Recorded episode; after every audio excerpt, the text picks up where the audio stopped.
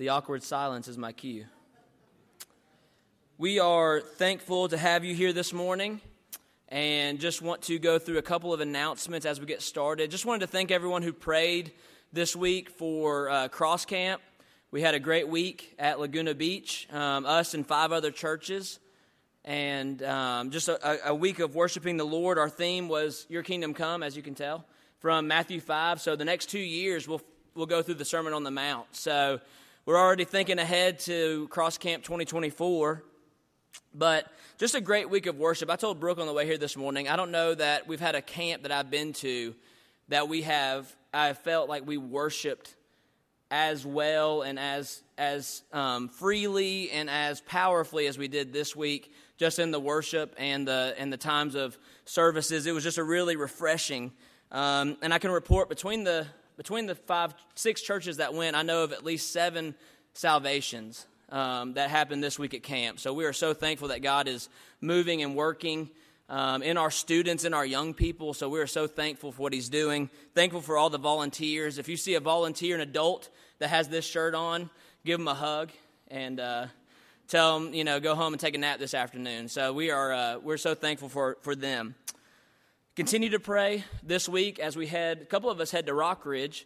Um, so we leave tomorrow morning to go up to Rockridge, and we'll have students and leaders going to Rockridge this week for 9 to 12 year old camp for the Carrollton Baptist Association. So, once again, just pray that God would move and direct um, in the hearts of the kids and the leaders this week. And uh, we're just so thankful that He's faithful um, to continue to grow His church. A couple of other things going on tonight. There is a deacons meeting at 6 o'clock. Um, that's the only thing happening on campus tonight. No students, no kids tonight, but we will have normal services this Wednesday um, 615 for kids, adults, and students. Was there, any, was there something else? Sorry, my brain is, is barely making it right now. Um, so we're going to have Durrell come forward, and he's going to give us a little update on the food pantry, and uh, then we'll move forward in our worship service.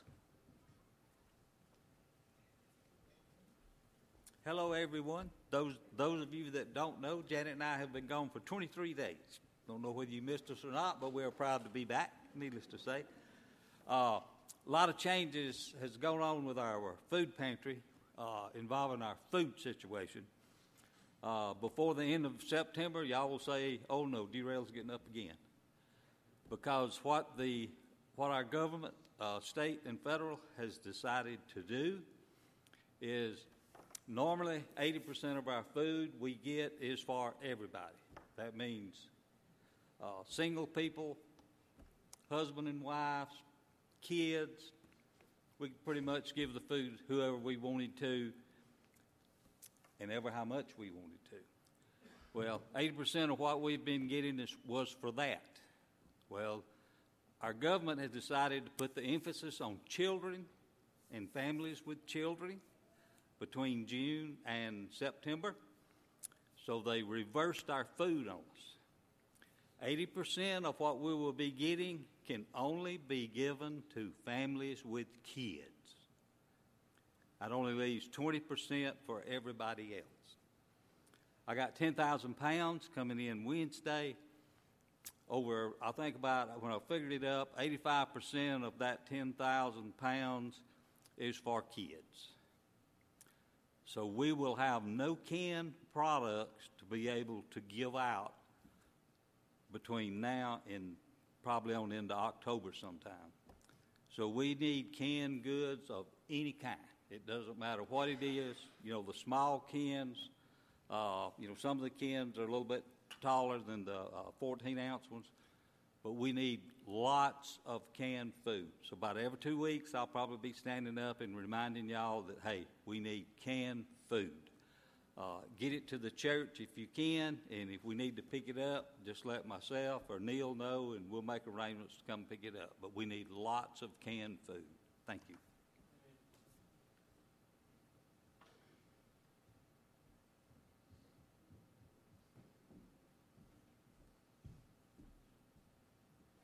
Good morning.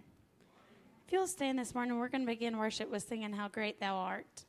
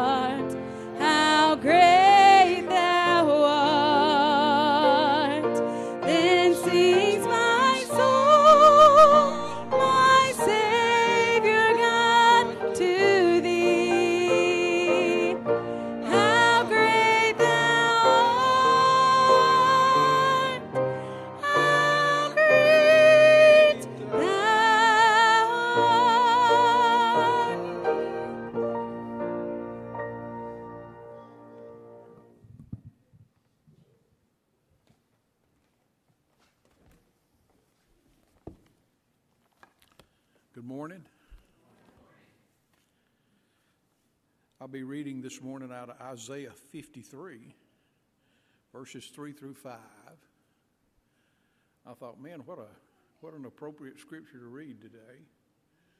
But then I don't know that there's an inappropriate scripture to read any day. Amen.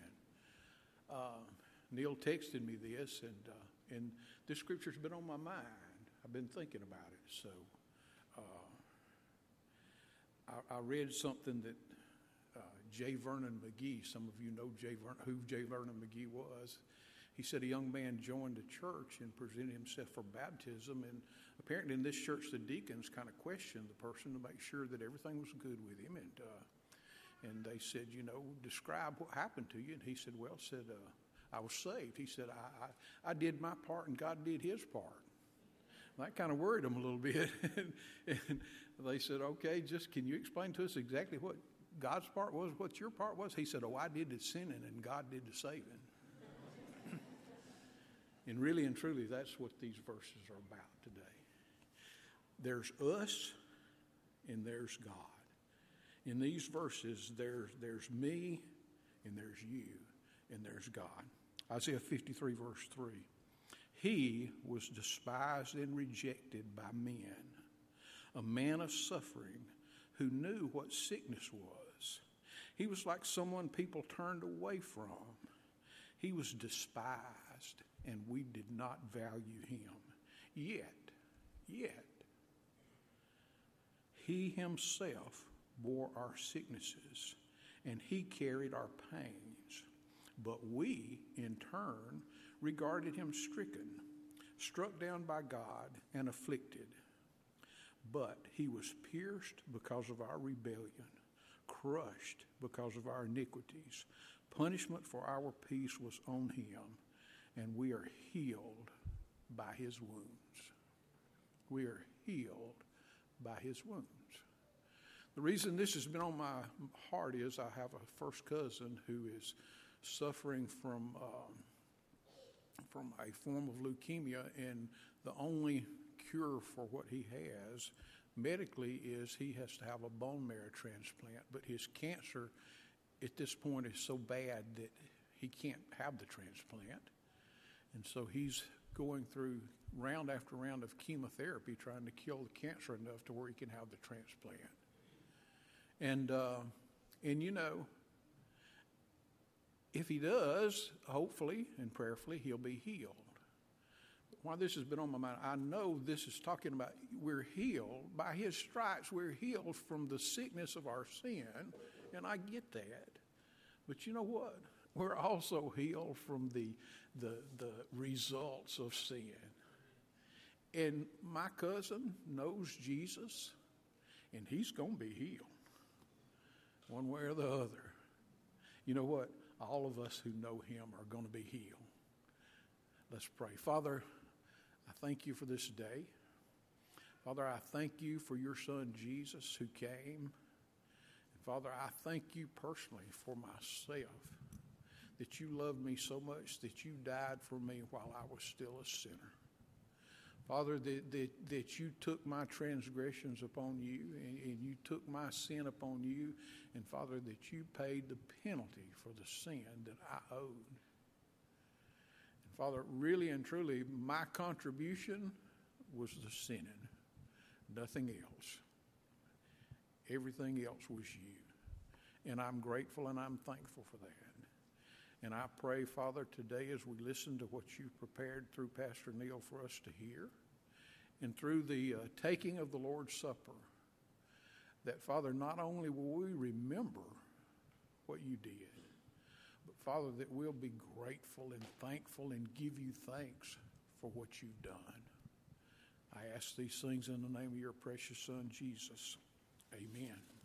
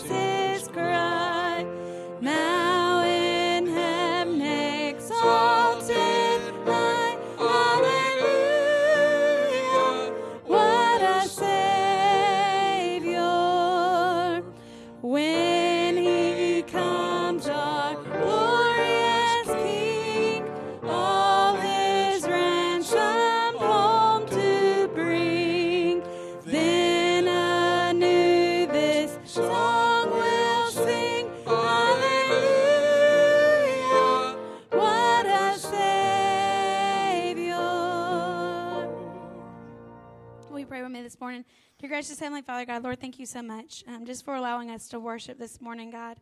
Lord, thank you for bringing us into um, your house um, and just uniting us as brothers and sisters in Christ, God. Lord, we thank you and praise your name for the work you did at youth camp this past week. And Lord, we just call on to you to be with our children um, and Sarah Beth and Bryson as they go to Rockridge this week, God, um, and finish their um, trifecta three weeks of ministry work, God. Lord, um, we just thank you for the book of Galatians and what it's been teaching us over the weeks, God. And as we look at it this morning, God, Lord, I pray um, specifically that you prepare our hearts for communion, God, um, as we just reflect on um, the sinning we've done and the saving that you're willing to do, God, if we just allow you um, into our lives and into our hearts and to lead and guide us and direct us.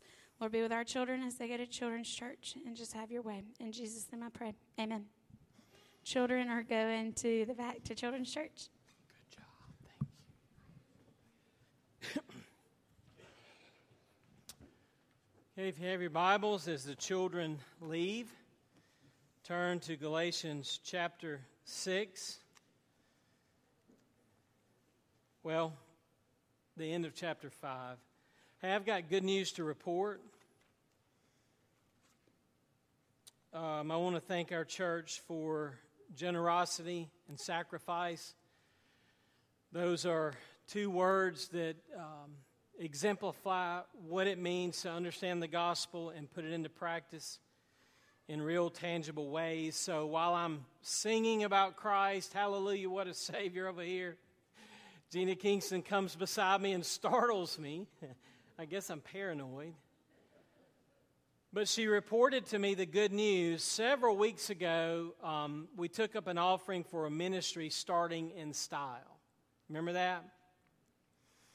Helping young girls along the way uh, with resources and uh, different things that they need at that stage in life. $6,500 was given to starting in style ministry. Amen.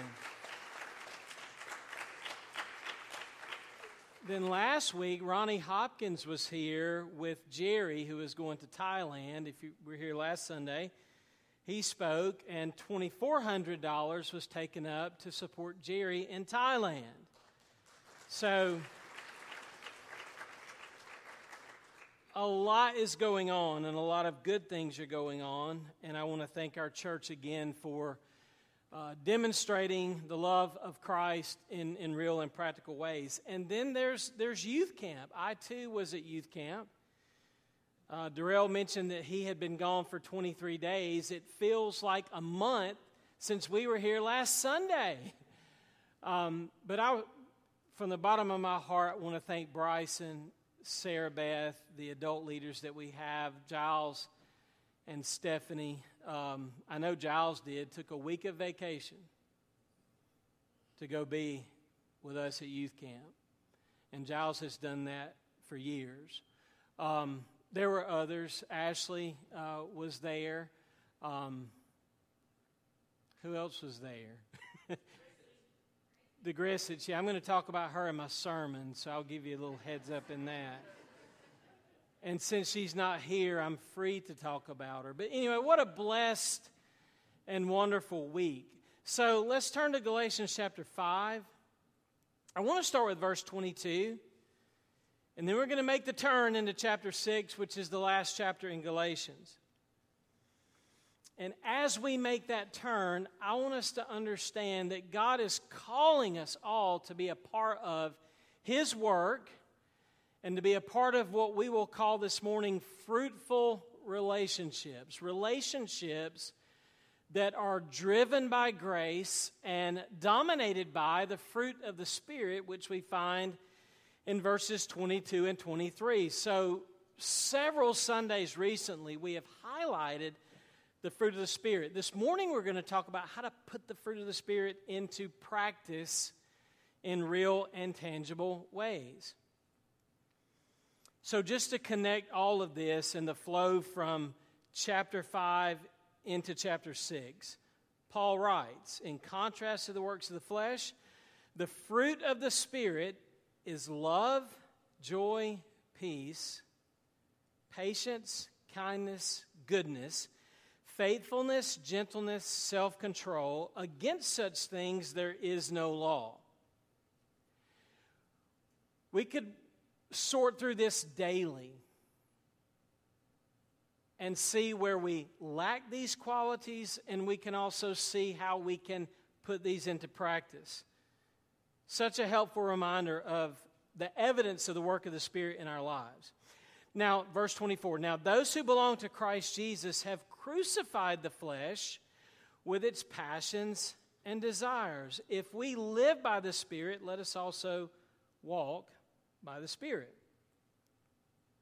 Let us not become boastful or conceited. This is where we were last Sunday morning because if we become full of ourselves and conceited, then we will begin challenging one another, verse 26, or envying one another, the end of verse 26. So then listen to his appeal in chapter 6, verse 1 Brethren, even if a man is caught in any trespass, you who are spiritual. So now you know why I read the fruit of the Spirit. Who are the spiritual people among us? Those who have and cultivate and bear the fruit of the Spirit. You who are spiritual, restore. Restore such a one, the one who was caught in any sin in a spirit of gentleness, each one looking to yourself, lest you too be tempted. Bear one another's burdens, and thus fulfill the law of Christ. If anyone thinks he is something when he is nothing, he deceives himself. But let each one examine his own work, and then he will have reason for boasting in regard to himself alone and not in regard to another. Each one shall bear his own load. Each one shall bear his own load. Father, we are grateful already for what we've sung and what we've heard, for the words Jerry spoke in regards to Isaiah 53. Now prepare our hearts at the end of the service to remember you through communion, through the Lord's Supper.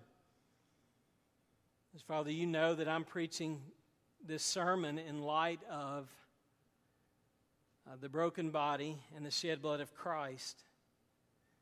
So, through the word, prepare us for understanding our community, our family, the need to be menders and helpers.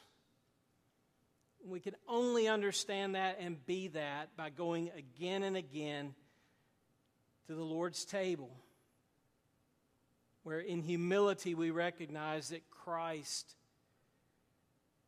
is our mender, Christ is our burden bearer. Thank you, Father, for your work among us this week at camp. Thank you for the work among us in generosity to ministries that are needful and helpful in light of the gospel. Thank you, Lord, for the grace you give to each one of us, which we all so desperately need. To Christ be all honor and glory. Amen. Amen. Okay, what does it mean for us to have fruitful Christian relationships, both in the church, in our particular congregation, and in uh, congregations at large, similar to what Bryson just described? We had six churches together this past week at youth camp. So we had probably 130 total, counting students and adult workers. Now, youth camp is a test, okay? Involving a lot of different things.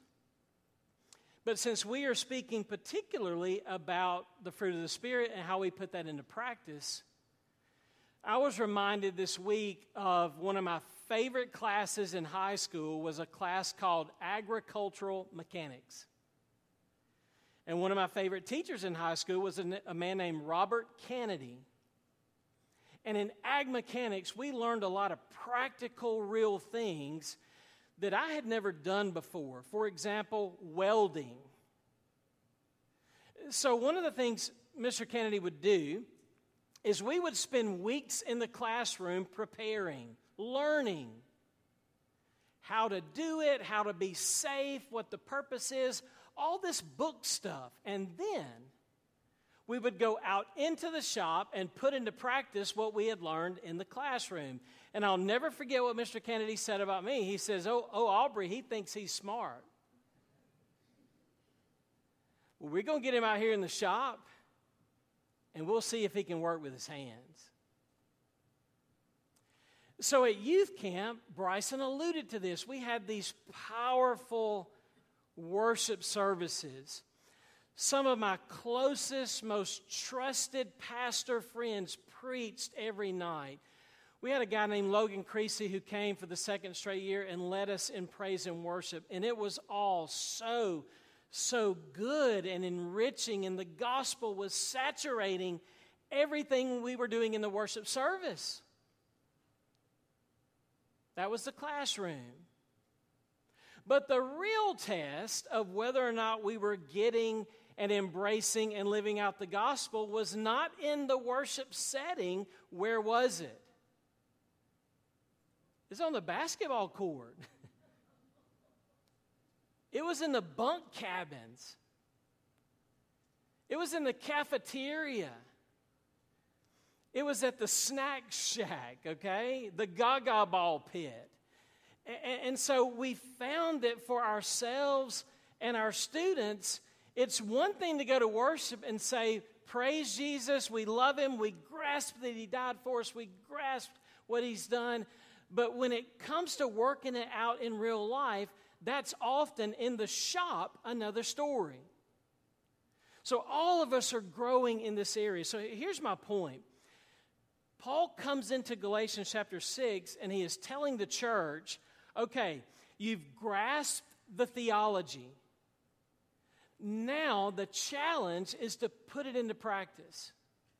And one of the ways that you're going to be tested and realize where you are and also prove or exhibit the genuineness of the fruit in your life is how you respond when people around you sin. So here is a real life scenario. Now, what I want us to understand in, in, in, just verses 1 through 5, in light of the fruit of the Spirit and how we put that into practice, I'm going to give us six phrases this morning that all of us need to understand if we are going to live this out well. Here we find ourselves in worship where, let's be honest, it's easier here to be full of love and joy and peace and patience and kindness and goodness and gentleness. But when we walk out that door, then we are exposed as to how we are really appropriating this fruit into our lives. And the rest of chapter 6 is about practical living out the gospel. So, my first phrase this morning is this For us to do this well, we must remember that we are family and friends. And where I get that is the first part of verse 1. What does he introduce this new section with? Brethren, brothers and sisters. He has said, Stop being so conceited. Stop challenging one another. Stop envying one another. And then he jumps into this truth we are family, y'all. We are a supernatural, spiritual, born from above group of people, bought by the blood of Christ. That means that we are connected in a way that no other group of people is connected in the world.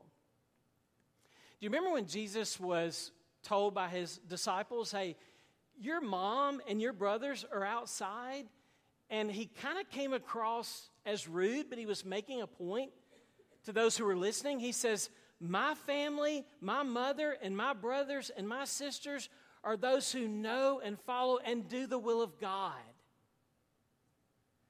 And he was making a statement there about the spiritual koinonia, the connectedness that all of us have in Christ. Friday after camp, my wife and I went to a wedding in Bremen at a pretty small venue. I was just happy to sit down and be there. And I was also happy not to be doing the wedding. And when I'm not doing the wedding, man, I, I tune in because I know what it's like to be the guy up front. And the pastor at the wedding introduced the service like this The pastor said, Here in this sacred, special moment, we have for these two people the most important people in their lives their families and their friends. There are only so many people that could be in there. And so I looked at myself and thought about myself, I'm pretty special, all right? Hey, I got an invite. And then what if somebody stood up who was in authority and said, Neil, you, you come on down front and you sit near the, the altar because we consider you one of the family. Paul has some difficult truths to tell and some difficult principles to put into practice, but the, and I've got to move through this, but, but we have got to, cont- and he's going to say it again. We've got to grasp that all of us are bound together forever. And that we genuinely are family and friends. You know how to apply that to your earthly family, your physical family, and your earthly and physical friends This is a spiritual dynamic that drives everything that we do. We got to move on to number two. Not only are we family and friends, and greater love has no one this, than this that he laid on his life for his friends, but you and I are also fallen. We're fallen. We're sinners. We're going to mess up. And so, in this particular case, Paul is saying a test of whether or not you grasp the gospel and bear the fruit of the Spirit in your life is how do you respond when someone else's sin comes to light? We are fallen. So there are going to be times, look at verse 1. Even if a man is caught in any trespass, you who are spiritual, and then he goes on and tells us how to respond. But the thing we need to say in passing is that all of us continually battle the world, the flesh, and the devil. All of us live in a culture that is pressing us to be conceited and selfish and challenging and envious. So, here in the shop of life, your heart is exposed by how you respond to people who are caught. And let's be honest, sometimes, because of our pride and selfishness, when other people are caught, we secretly like it. Why? Well, that kind of makes us feel better about ourselves. Or we gossip about it. I'm not going to go into all the ways we respond. I want to get to the point. But here's, here, here's the deal. At, youth camp this past week, double red flags all week long. Anytime I go to the Gulf, I look forward to getting into that salt water. But this week, I ain't getting in. I heard that someone connected to our group, not in our group, but connected to our group, two $500 fines. But even worse, there were drownings. And you and I think at times that we're great swimmers. That doesn't apply to me. But I read a story last night by a mom. Before they knew it, and the flag warnings had gone to one flag, so legally you could get back in. Man, those rip tides and those undertows, before they knew it, they were carried out to sea and people were scrambling to rescue and to help. And the same thing happens with you and me. Paul, in chapter 5, had repeatedly given warnings about the works of the flesh. But if you're like me, before you know it, someone you care about, someone you love, maybe you yourself, this happened to me at the Gulf, swimming in the ocean. Before you knew it, that, that undertow and that current just took you out, and you were way out there in no man's land. So that's why Paul caveats this with if anyone is caught in any trespass, remember yourself. Remember yourself. Romans 3 applies to me. Romans 3 applies to you. And it says, All have sinned and fallen short of his glory. There's none righteous, no, not one. And within the church, there are going to be times when people are caught crossing God's boundaries. How are you going to respond when people are caught that you know, that you love, crossing God's boundaries? I couldn't help but think of the adulterous woman in John chapter 8, who it literally says she was caught in adultery. How did Jesus handle that particular situation? One of the things he said is that you who are here, accusers, without sin, cast the first stone. Our Lord responded graciously and honestly knowing the heart and the condition of everybody in the room, everybody at the camp, everybody in the school, everybody at the workplace. Brace yourself. The currents and the riptides of our culture are as strong and ever, and there are double red flags everywhere about the works of the flesh. And people are going to get swept out to sea. People we love and care about, people like you and me. So we are family and friends. We are fallen. Number three, we are fruitful. God has not left us without resources. We have love, we have joy, we have peace. So, what we bring to the table, and Jerry kind of alluded to this, we are sinners and we bring our sin to the table, but there's God.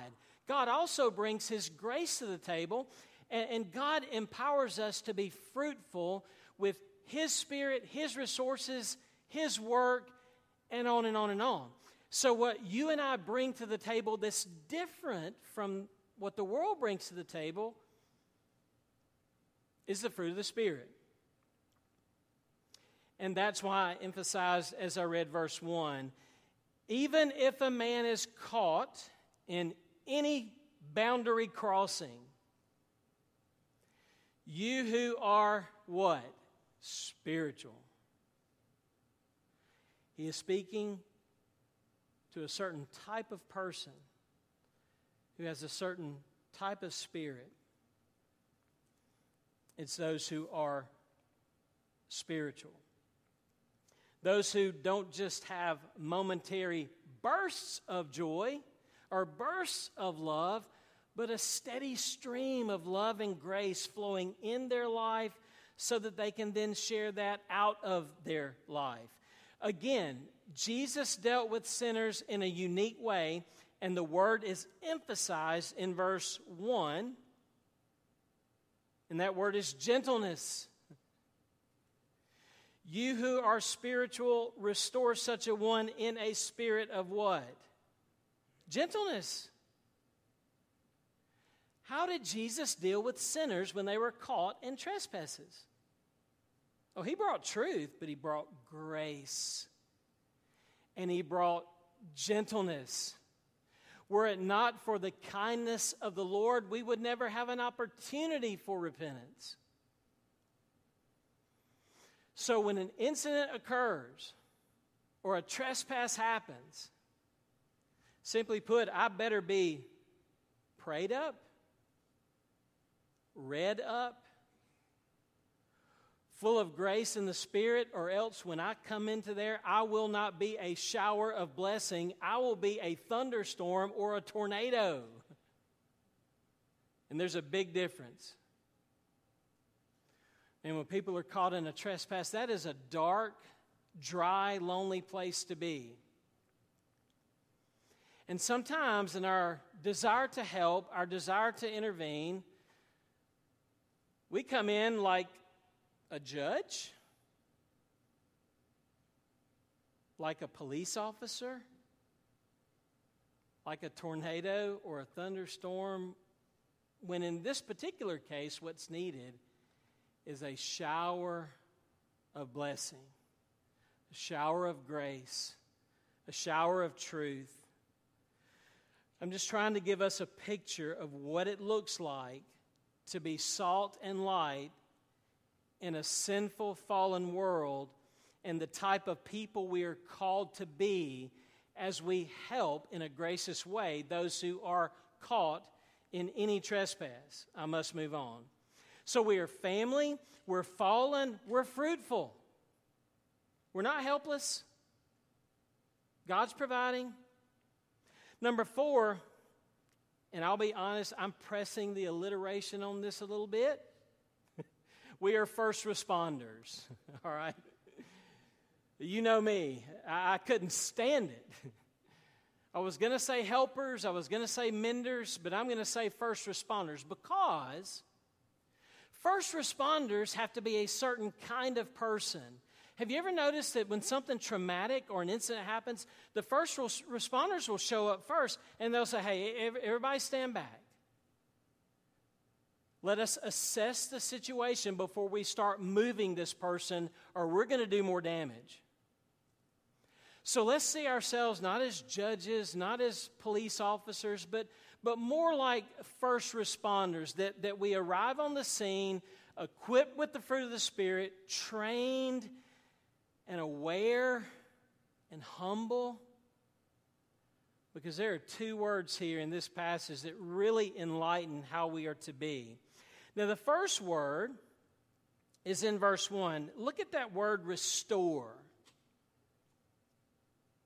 That's an interesting word. When Jesus called the first disciples, it says in Mark that they were mending their nets. And think about being a fisherman. How often would you have to mend those nets? Some of you work with equipment. You know that equipment's always breaking down, and you got to keep that stuff up. That's part of the challenge. If you were a fisherman, nets would they, they would break, they would become weak, they would become torn. So to restore means to mend it back. And the disciples, this is interesting, isn't it? When Jesus called them, they were mending their nets. They were restoring their nets from their brokenness. This word is also used of the setting of a bone that had been broken or out of place. So, so one of the things we do as spiritual first responders is that our goal is mending, okay? How can I, in this particular situation, come into that situation and alleviate suffering rather than add to suffering? How can I be a person who is spiritual and when I show up, I desire to mend? Then the other word that's interesting here is in verse 2 bear one another's burdens. Sin is a burden, self is a burden, trespassing is a burden. So here comes the spiritual Christian, the person who is filled and loving and all the fruits. They, they come and, and they're mending and they're bearing. This means to come alongside and help carry a very heavy weight. And so, to cut to the chase, a first responder in an incident where someone is caught in a trespass, we go into the situation, we initiate in the situation, and we start mending and we start bearing. We start mending and we start bearing. Now, the other thing I thought of as I thought through this is that you have in Luke 15 some parables. There was a lost sheep, and someone goes to the lost sheep and carries the lost sheep back home. Then there was a lost coin, and a woman searched and she looked for the lost coin. But then there was a father.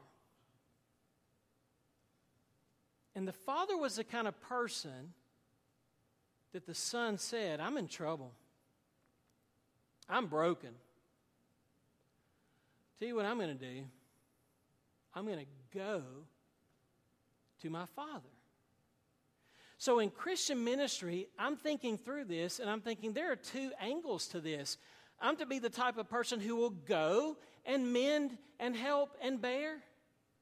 But I also want to be the kind of person who I may not even be aware of their trespass, I may not be aware of their burden, but they call us to the side and they say something like this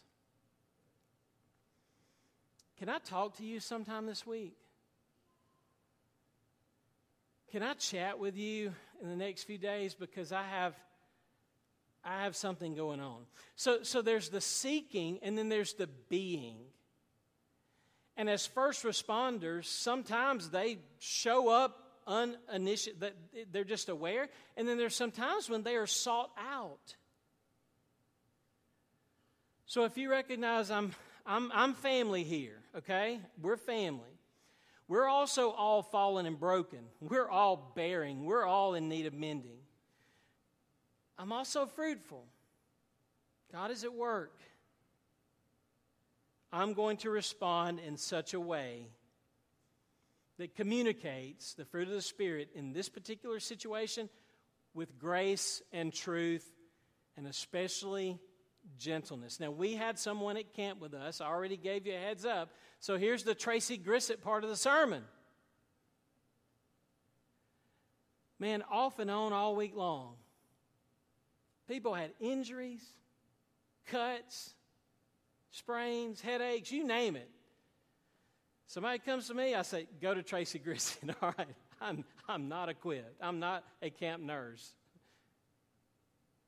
All week long, yes, Bryson. I probably don't have any idea how many people went to Tracy Grissett.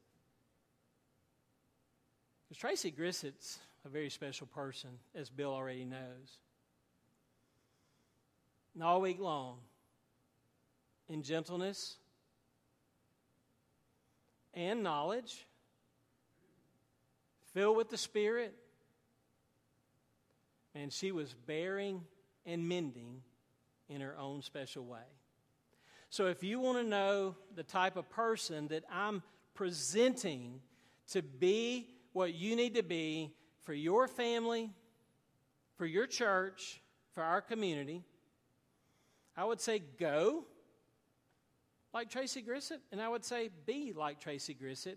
And then you're going to help and you're going to mend and you're going to bear. But then the other side of this is people are going to say, hey, I, I know somebody that you need to talk to.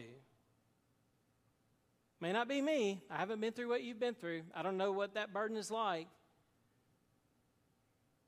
But I know a man who can. That type of thing. So we're family we're fallen, we're fruitful, we're first responders, which means we are menders and helpers. We're menders and helpers, we're menders and bears. The fifth point is that, hey, we are focused. And we're going to have to do a little work on this one because what he says several times in this passage, and, and, and I want to highlight these, because for you to be able to help, in a spiritual, mending, bearing way, you have to keep watch over your own heart and life. Or you're going to do more harm than good. Several times he pointed this out. Verse 2 each one looking to yourself, lest you too be tempted. Then look at what he adds. If you think you're something when you're nothing, you better examine yourself. And this word examine was a word that was used to test metals to see whether or not they were pure and genuine, the real thing. Test your own work. Then he says in verse 5 each one should bear his own load. Each one bear his own load. Wait a second. Has he not just contradicted himself? He said earlier to bear one another's loads, and now he's talking about each person bearing their own load. Help me understand this. That's my job, so let me help you understand it. There's a burden that you alone can bear, you and you alone before God, that no one else can bear. The word used for burden in verse 2 is a very heavy load that no one can bear alone. The word he uses in 5 is, is a word that's kind of like a backpack. So I noticed at camp, a lot of kids had their own personal backpack. It would be like telling every kid in the camp, okay, everybody help with all the big stuff together because nobody by themselves can carry this load, but every single one of you can carry your own backpack. So Paul is talking about grace and community, but now he talks about personal responsibility. Personal responsibility is not selfishness. In fact, your personal walk with God, as you examine your life in light of the Word, in light of God's holiness, it is absolutely necessary to do any of these things that we've talked about because Jesus said, if you have a log in your eye, how in the world can you get a speck out of someone else's eye? you're going to do more harm than good. If you are blind and you're leading the blind, you're both going to fall into the ditch. What do they tell you on the airplane? Before you can help somebody else, you put first your oxygen mask on and then you help others. Before you dive into the ocean to swim and rescue, you better consider whether or not you can swim and rescue, or you're both going to sink. So, this is driving me and driving you to examine our lives in light of hey, ask yourself the tough questions. Before you ever apply the tough questions to other people, you sort through that in your own life. It's interesting what he says Verse 4 Let each one examine his own work. Then he'll have reason for boasting in regard to himself and not compared to other people. Listen, I got to land this thing. I got to close this thing because the whole point is what we're about to do. Here's what's going to happen. As you finally test yourself and not everybody else, as you finally become more concerned about what God has yet to do in you, that you don't become critical of what He's yet to do in other people. You test yourself, and it's going to send you running to Christ for grace and love and forgiveness. Test yourself first, and then you'll find that there is no boasting in you.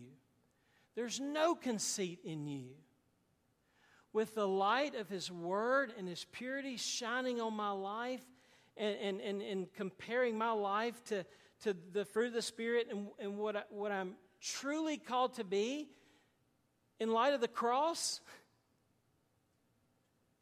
and all my boasting has to be there. So, my last point, family, is this one we are forgiven. We are forgiven by His grace, by His blood. And once you grasp the grace of the law of Christ, that this is Christ, my self examination should send me desperate and broken and humbled and running to Christ and the cross. And then examining my life in light of that cross fills my life with the spiritual resources I need to then go into the situations and be what God has called us to be. We're forgiven.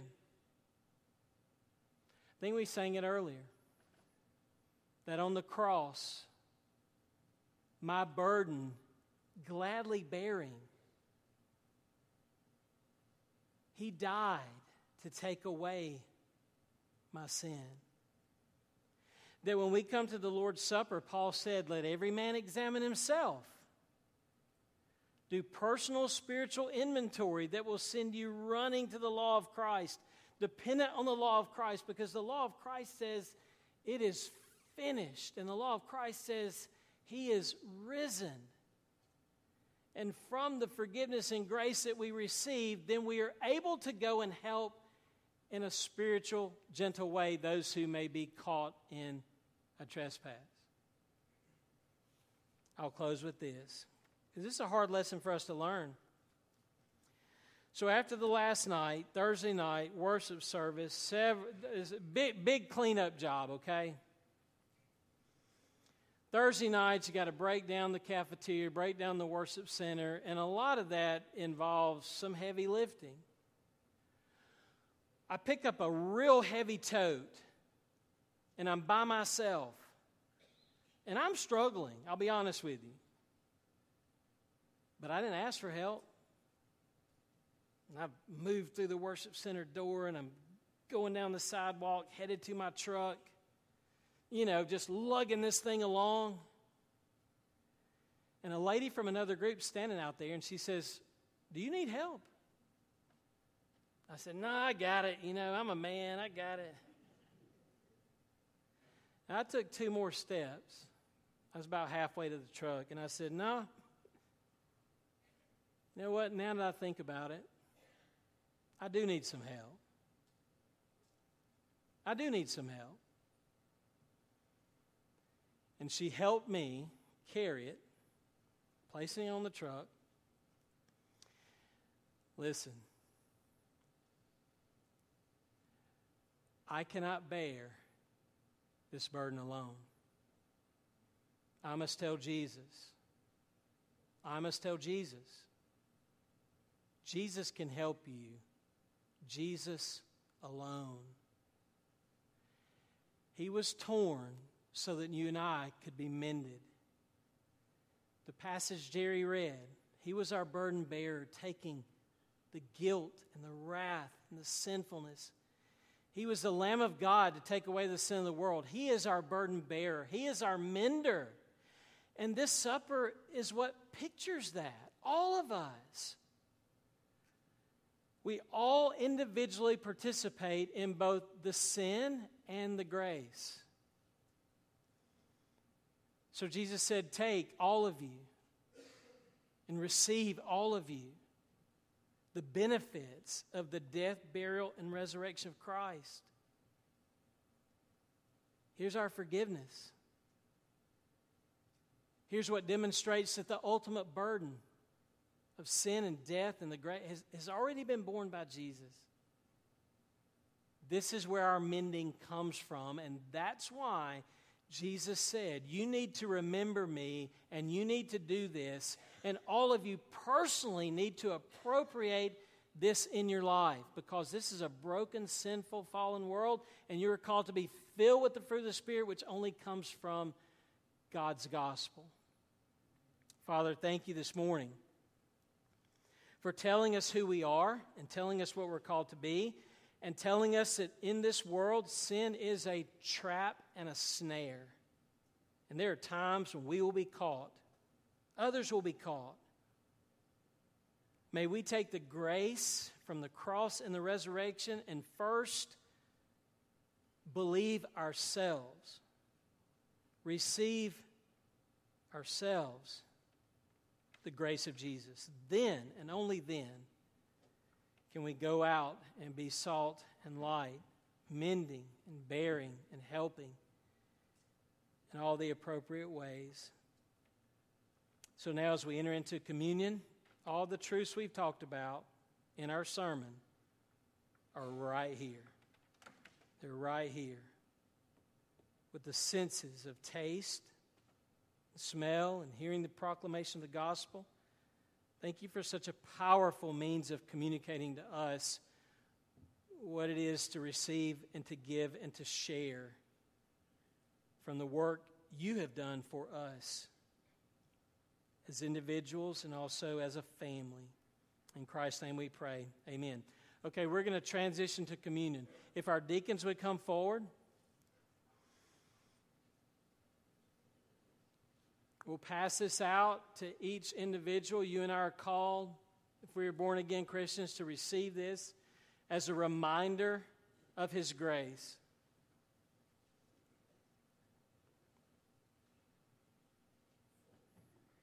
And when we receive it, then as we go out, we can share it.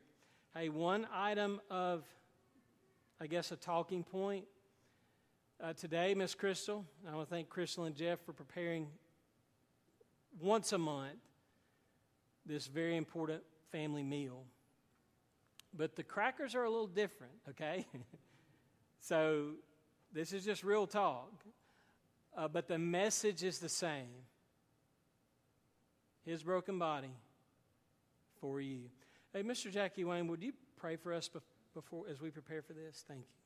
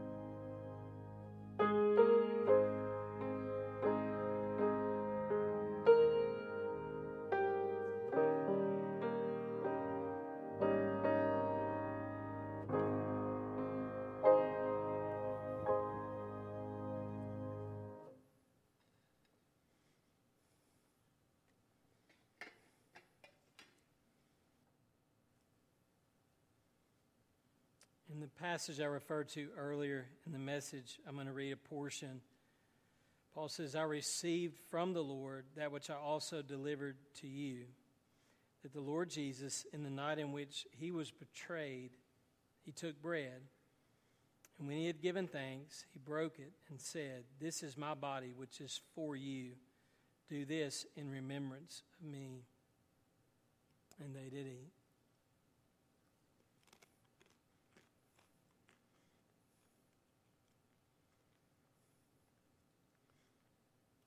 In the same way, he took the cup also.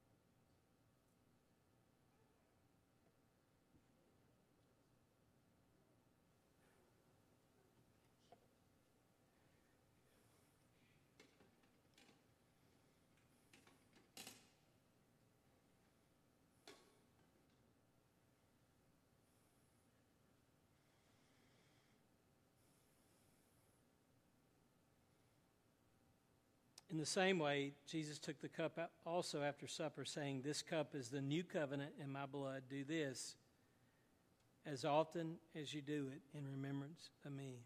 And they did drink.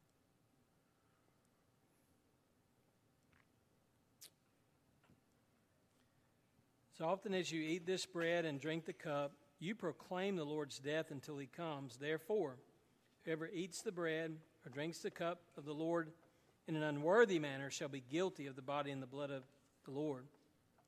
But let a man examine himself, and so let him eat of the bread and drink of the cup.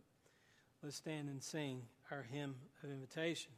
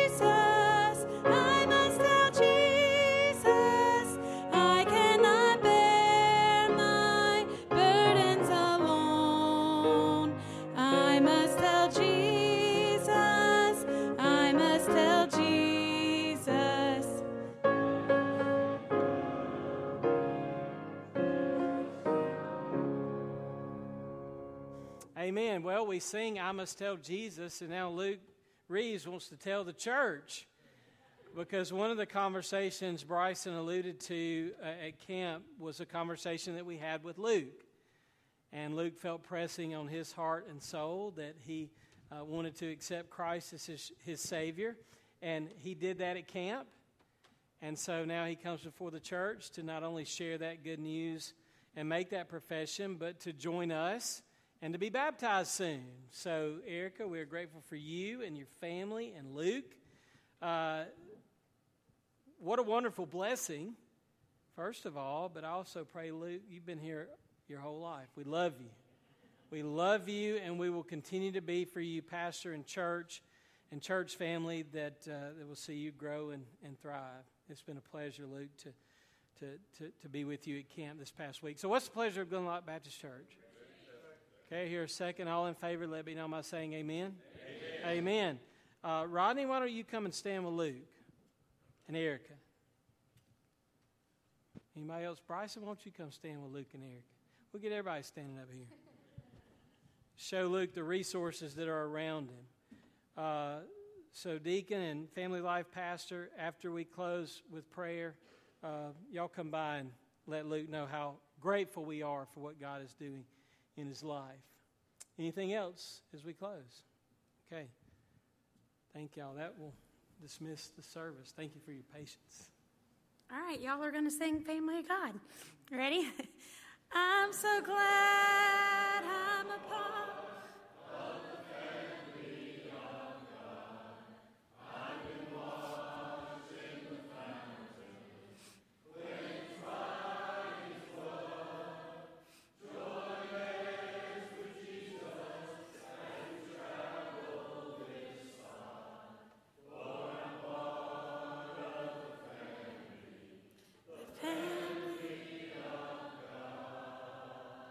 Have a great week.